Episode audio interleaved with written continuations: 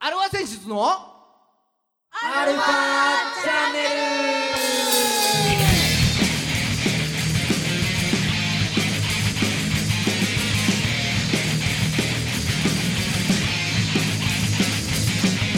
ルはいこんにちははい、こんにちは。はい今週も始まりましたアルファ選出のアルファチャンネルですああ、寒い。寒い。あーあーそうですかはい。はい、お相手はあなたのハートの、えーえー、千秋千秋な千秋肉踊るギターの誠さんですああ、あなたのハートの。もう全然聞こえなかったな。チャック・ニコルソン、ドラムの審査です。はいねえーそんなこんなで不機嫌に始めていきますよとはい。先週のね放先週送の放送を受けて、はええ今週はもう不機嫌に進めてやろうと思います、い。はい、はい、はい、はい、そういうことね。ええいやー全日程終了ということでねはい、はい。もう先週の放送の時には終わってたんですけど先週の収録の時にはまだ終わってなかったんでそうまだ俺らだけ未来が見えてなかったっていうね。そうそういうことですよははい、それがまあ全て決まりまして、い。はい。はい、結果ご存知ですかじいちゃんは結果ね、あのー。中日のね、最終戦はちゃんと見た。見たっつうか、あの、結果を見た。あ結果を最終戦はね、あうん、ああ、で、きちっとおまけにならね。はいあーっとあーっともそううです残るは次の日の運命次第ですねっていうとこまでは見たあそこまでなんですね、そうはい、まああれですよさすがあのー要はヤクルトがその時点で最下位でね先週のはいその時時点点ででね、うん、先週の時点で、はい要は中日が勝つか引き分け以上でもう確定と負けた場合はその最終戦ヤクルト次の日のうーん負けるか引き分けで、えー中日が5位とはいはいいうことで。それでさっきもねじいちゃん言った通りその前の日の中日戦が最終戦がこう負けでジャイアンツ戦負けてはうん、で次の日のヤクルト阪神戦にそう全ての運命が委ねられたわけですよ、いはいはいはいうん、でまあさすがあの優勝の阪神タイガース、ね、あー片やもう5位6位の、えーヤクルトスワローズはいはいここの最終戦どうなったでしょうか今週も30分よろしくお願いしますはい、改めまして、こんにちは。こんにちはあ世の中の、えーバンドさん、アーティストさん、あとは、えースポーツの秋を楽しんだ皆さん、はい運動会いっぱいやってたねが、えーを応援する番組、アルファセンシズのアルファチャンネルです。お相手は横浜の女性ボーカルハードロックバンド、アルファセンシズのギターの誠さんと、ドラムのじいさんですまあ、あそうそれでスポーツの秋なんだけどこれ前スポーツの日があったでしょ、あったねうん、もう今体育の日って言わないんだねあれね言わないからスポーツのスポーツの日もうどこのチャンネルつけてもスポーツばっかで俺あんま興味ないから面白くないうわー、はいすごいことをねぶっちゃけてしまいましたねいやーだってもうずーっとスポーツやってるやんずっとスポーツやってる、うん、そうおかげで見たい番組はみんな潰され、あえーあアジア大会とかずっとやってたからねそうそう、なんだかバレーボールとかさ、なんそうアジア大会にかぶってうあとはだからそのバレーボールのうワールドカップだったのかなよくわかんないけどあとはラグビーのワールドカップあラグビーも始まったよね、そうだよね。そうそうそうであとやってたのはだからヤクルト阪神戦ヤクルト阪神戦。そ問題はそこですよ。うそうそうそうだいやねあのヤクルトが引き分け以下引き分けか負けだともうあのー中日の5位が確定するっていうところでうん。それでもうだから阪神言っても優勝チームだからねそうよ。もう当然もうあれですよ9回の表の阪神の攻撃で4対3ですから勝ってますからああ。うん片や最下位だから ね。うん優勝チーム対最下位ですから。そうん。うそれで結果9回の裏にヤクルト2点取ってサヨナラ勝ちですよもうさ、わざとじゃないよ。もうなんか俺ほんと椅子から転げ落ちたよねだって前の日にさ、でしょうん前の日にか勝ちか引き分けでもう5位確定だってたわけでしょうんそうそうそうそう もう純粋な確率論でも3分の2です よ。あはい66%の確率でもう5位だったのも、もう33%をきちっと引き、はいうんで 最終戦ヤクルト対阪神、はいうん優勝チーム対最下位ではい阪神が勝ち勝ちか引き分けで5位確定でしょ、は中日いはいこれもう66%ですよ確率論だけでは。はいうんだからそこも33%を引いたとい うことそうだから9分の1を見事に引き当てたストラックアウトもう一番右上のところを見事ぶち抜いたっていうところですよぶねち抜いたね唯一そこだけっていうのあと全部5位なんだよ。をそう しかも9回の表までうもう阪神勝ってたからああ行ったわこれみたいなうんん、そうだよね。うん、ほんで、なんだかんだで、サヨナラ負けですよ、阪神タイガースが。最終も戦、ううん最終最後の戦最後、だからそう、最終戦、サヨナラ最下位ですよ。ある意味歴史に残ったんじゃないうん、もうね、うもう、面白かったよね、これならこれでいいやっていうぐらいの。 そうまあ逆メイクドラマです。そうそうそうそうそう。まあ言ってもね、さあの5位にあのい4日か5日ぐらいしかいなかったですから、なんだなんだなんだね。ずうんーっとまあ6位だったのがそう気づいたら5位だったっ気てづいういたら話だから5位で、ね、4日か5日ぐらいで、まあそうはうまくはいかないですよっていう話でさ、うまくいかなすぎじゃないでもいくらなんでもさうん、でも逆に面白さ的に言ったら、これ以上うまくいった年はないねみたいな。あまあまあまあ逆噴射だけどね最終戦さよならってみたいなでも阪神が意地悪すぎるよねまあいいんだよ阪神はだってもう優勝決まってるんだからさ消化試合ですからあーいやもうだからまあそのね要は言うのは前の日に買っとけよって話なんですけどただチケッもうトえ違う違う前の日に買っとけよって中日あが勝っとけよだよね中日がね、うん買っとけよって話なんですけど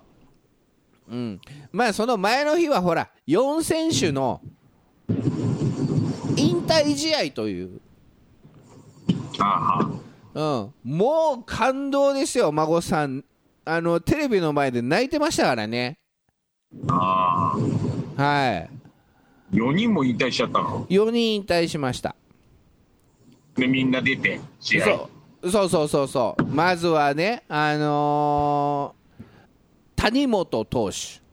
まあこれは北海道日本ハムファイターズからあのトレードでやってきましてああうん、中継ぎで、えーきついとこ、きついところ、ね、火消し、火消しですよ、ピンチになったら出てきて、抑えて帰っていくという、あああうん、なん結構大変な何度救ってもらったことかって、165センチだか7センチぐらいでもうちっちゃい、プロ野球の中では、特にピッチャーの中ではね、もうちっちゃい。だいぶちっちゃいねそう156センチそうそうそう、そんなね、ちっちゃい体からもう、すごいボールを投げるわけですよ。ああうん、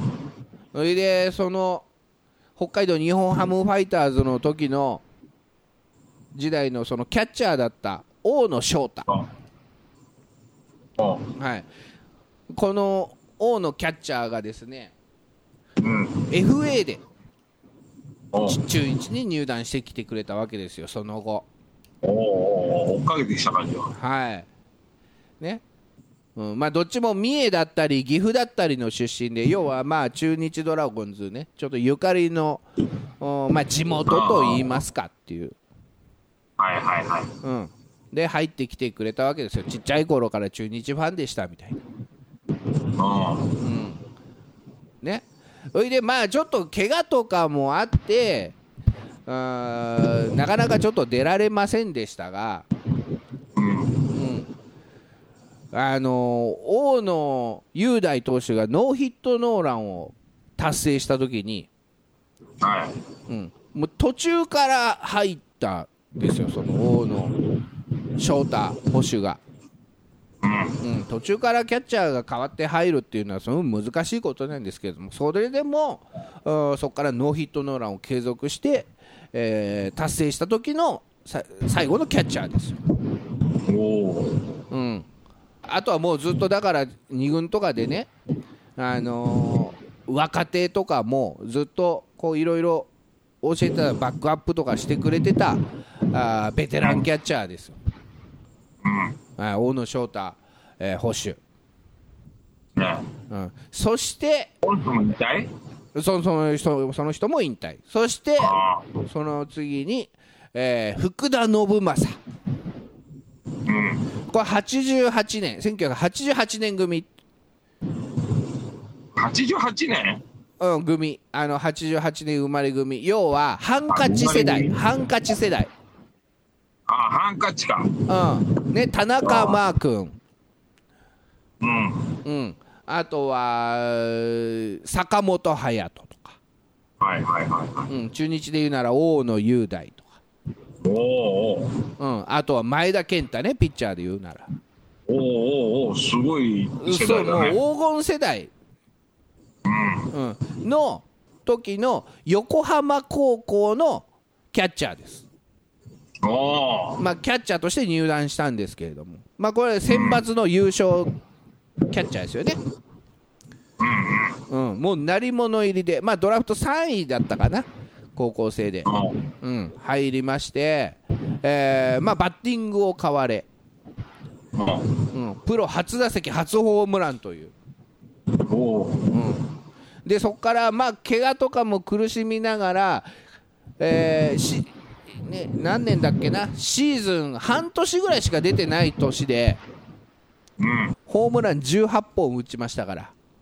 ああ、それはすごい。うん、ようやく来るかっていうところで度重なる怪我で、なかなかあーあれだったんですけれども、まあ、中日はには珍しいあの長距離砲、はいは綺い。麗な放シードして物ね綺麗な放物線を描く、えーホームランアーティスト的なね、うあん、今、ちょろっと名前出ましたね、ビシエド選手。あ。はい。長距離砲とはちょっと言い難い、あのあもうビシエド選手の場合は低いライナーでね、ビシッと弾丸でビューっていくっつってたもん行ねくタイプなんですよだからああのーバンテリンドームのフェンスによく阻まれるんですけどあー高いからうんそうそうそう、うんただ福田信正選手は要はもうその放物線ホームランアーティストというそのねじゃああえーれだねあの山崎武史みたいな感じだねあーまあそうですね、パコーンってうん、もう数少ない中日ドラゴンズの長距離砲だ、そううんそしてもう一人が、えー、戸上直道選手、おうおううん、これはよく名前出てくると思うんですけれども、出てきたねうちのラジオや常連さんだったねうん、もう龍の申し子ですよ要はお父さん戸上テラスあうん、投手として、えー中日ドラゴンズ在籍しまして、あ、うん、えーでまあ、で引退後、あの星あのー何ドラゴンズの選手の寮ありますよね、そこの寮長さんとかをもうやってたよ、あうん、でお兄さん、お兄さんの堂上武弘選あうん手、うん、ここが愛工大名電から入りまして、えー左のスラッガーとしてちょっと活躍したわけですよ、おうでその弟ですから、おううん、もう期待値マックスですよね。サラブレッドですよそうです。ほいで中学の時のファン感謝デーありましたよ。中日ドラゴンズの。おううん。で当時もうあの中日の中心的存在だった福留はいはいはい福留選手康介、福留康介選手はい、がそのピッチャーとして中学当時中学生だった直道君と、うんうん、対戦しまして。あの広いバンテリンドームで中学生がレフトスタンドにスタンドインさせましたから、おおすごいねうん、そんなこれ直はすご道いそうそんな直道君が、えー中日ドラゴンズにドラフト1位でうんこれも1988年世代うん、ねえー強豪3球団強豪で高校生ドラフトで、えーその見事中日がくじを引き当てましてすごい中ね日に入団したわけですよ。その時のジャイア中日に入ンるんだそう、もう中日に入るために生まれてきたみたいな。うんうん。ほいで、その時のジャイアンツの外れ1位。要は、直道のくじ外して、外れた1位が坂本勇人ですから。ああ、もう外れじゃなかったな。全然外れてなかったな。だからね、あのーただまあ、プロの壁はやっぱ高かったわけですよ、なかなかの、うー、うんん打撃が鳴かず飛ばずで。うん、うん、逆にね、打撃よりももう守備があ逆にすごい伸びた。おう、うん、で、えーショートのもうレギュラーを取りかけた、その時に京田陽太が入ってきて、うん、うんあのーちょっとレギュラー取られちゃったわけですけれども、それでもね、何年か後にね、あのー初めて2桁本塁打打ちまして、要はバッティングの方もようやく追いついてきたと。おう、ただ、まあ、この4、まあ、直道選手を含めた4選手、今年、えー中日ドラゴンズ、ね、去年から立浪監督になりまして、要は若手にシフトしていくという世代交代の、えうん、波に、まあ、の結果、飲まれた形にはなっちゃいましたかねというところで、えーまあ、皆さんそれぞれ引退というものを決意されましたと、その4選手のうん引退試合がね、その最終戦だったわけですよ。えうん、うんその最終戦うん、 に、うん、そうだから4人とも4人とも出ましてね、あうん、もう福田なんてのはもう体中ボロボロなわけですよあ、膝だったり肩だったり、まあ、それでも、うん、それでもう1打席立つのが精一杯、ああ、うそう、そうか、ん、そうスタメンで出ましてねでその1打席、えーそれとショートフライに終わりまして次の回守備についたんですけれども、しそのしえーゲームが試合開始というか、その回が始まる前に、えー交代、あもう本当にじゃあ悪いんだね、体そうそうそう、もう守ってらもういられなかったぐらいらしいので、うんまあ、最後にでも、そうそうそうそうんう、うん、でもう一人スタメンで出たのが、セカンドで直道がね、うん出出まして、うん、まあ見事最初の打席はレフト線に見事ツーベース打ちましておー涙涙ですようおーやりましたーっつってそうだね最後の試合だうんそれで途中で、えーその最初言ってた谷本投手出てきましてでキャッチャーも交代王のキャッチャーに交代はいはい要は日ハムから来た日ハムでもずっとバッテリーを組んでたその日ハム時代のバッテリーで最後あお締めたわけですよ、おーうん、で見事1人打ち取ってねうんで次の回その王の捕手のところに打席が回ってきて王の捕手もセンターフライで終わって、ね、みあー皆さんお疲れ様でした今までありがとうとうんうんそれで、まあ、全部試合終わりまして、ああ、負けました、本当はね、皆さんを勝ちで送り出したかったですけれども、うん、まあまあまあ、ちょっと負けてしまいました。うん、で、そんな中、あー最終戦、その引退セレモニーがありまして、4選手がこう真ん中出てきてね、うん、みんなから花束を受け取るわけですよ、まあ、チームのみんなから、えーまずは花束贈呈です、そう、ね、直道お世話になった人とか、うん、あとは福田に関しては横浜高校だからね、横浜高校の、えー先輩と後輩か、えー涌井投手と柳投手、うん、横浜高校つながりでこう持ってきてもらったりね。うん、ほんでその王の捕手がそのいろいろ面倒を見てもらった石橋君っていうね若いキャッチャーがこう、あのー花束持ってきたりとか、うん、それで選手からの花束を終わりましたそして、えー家族次は家族の皆さんから皆さんの家族から花束を贈呈しますと、うん、で最初は谷本投手谷本投手はお父様から花束を贈呈渡していただきます、えうえん、お父さんが出てきて、えー花束を渡すわけですよでその次、えー大野翔太捕手、うん、これ家族の皆さんからねなんかお子さんからでなんあかー娘さんとちっちゃいお子さんとととととえっつってで渡してもう帰ってってそのちっちゃい方の男の子どどっかなんか走り回っちゃってちょっと笑いが起きましたみたいな感じでおー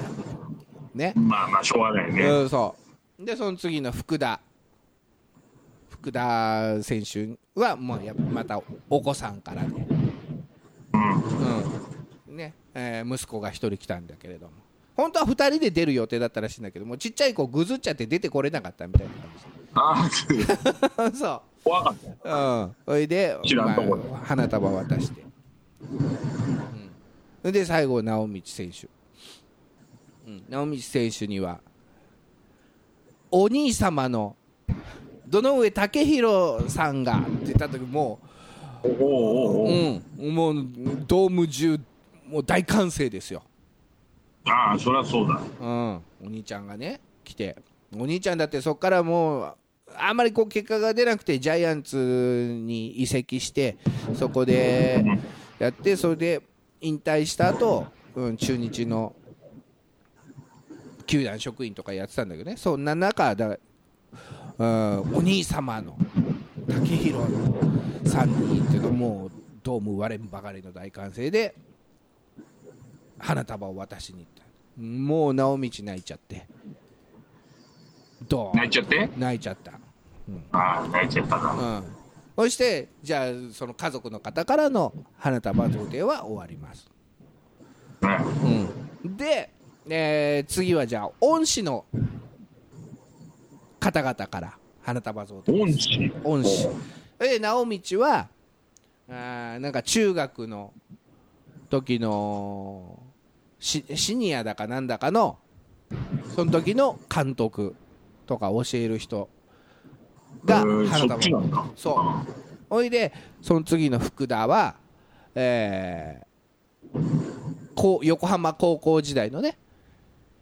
うんうん部長かなんかが、あのー花束持ってきてくれました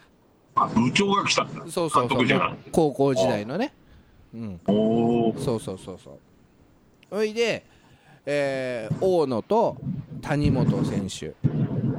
には、うん、前日本ハムファイターズ監督栗山英樹選手あ英樹さん、おおうん、もうだからあの侍の監督ですようんそうだねそうだね、うん WBC の感じそう栗山監督がだから当時のおーうん、谷本と大野が、えー日ハムにいた時の恩師ですよね当時の監督ですからあーそうだねサプライズで登場して花束を渡してもう感動ですよでもうそそっから最後のスピーチねうん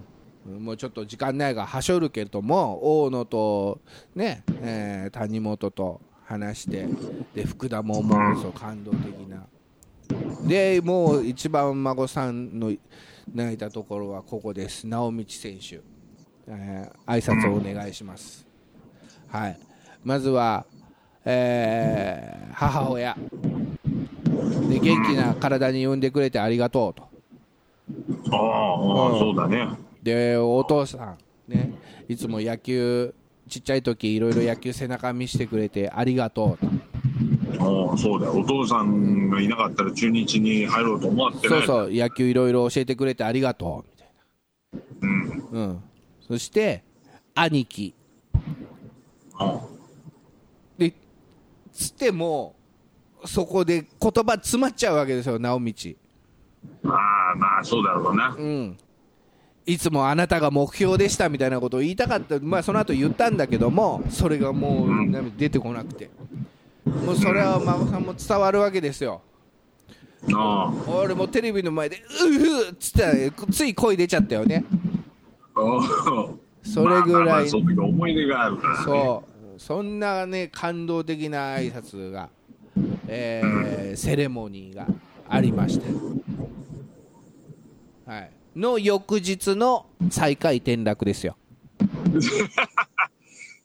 ああどうですか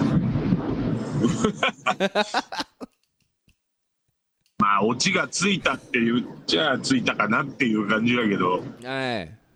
なんかねまあまあ中日ドラゴンズらしいかなっていう感じがするよ ねそうですね、うんはいまあだこただ感動では終わらせないぞっていうねちゃんとはいまあちょっとね、えー今まで4選手ありがとうございましたということでああまあ今年はそこだねまた来年じゃあ、あのー楽しみにしてますよということで来年こそははい、ねうん、 6位以上の成績にはいまあ一つでも10位上に上げてねそうまずはそこですよもらえればいいですということで Never cry 愛してるはいエンディングですははいいまあいろいろありました今シーズンうんまあ感動で幕を閉じたということにしましょう今はい週は、ありがとうございました。この番組は JOTG3BGFM79.0MHz 多摩レイクサイド FM がお送りしましたあなたのハートにプラスアルファ、それが私の後にプラスアルファみんなまとめて。アルファチャンネル。チャンネル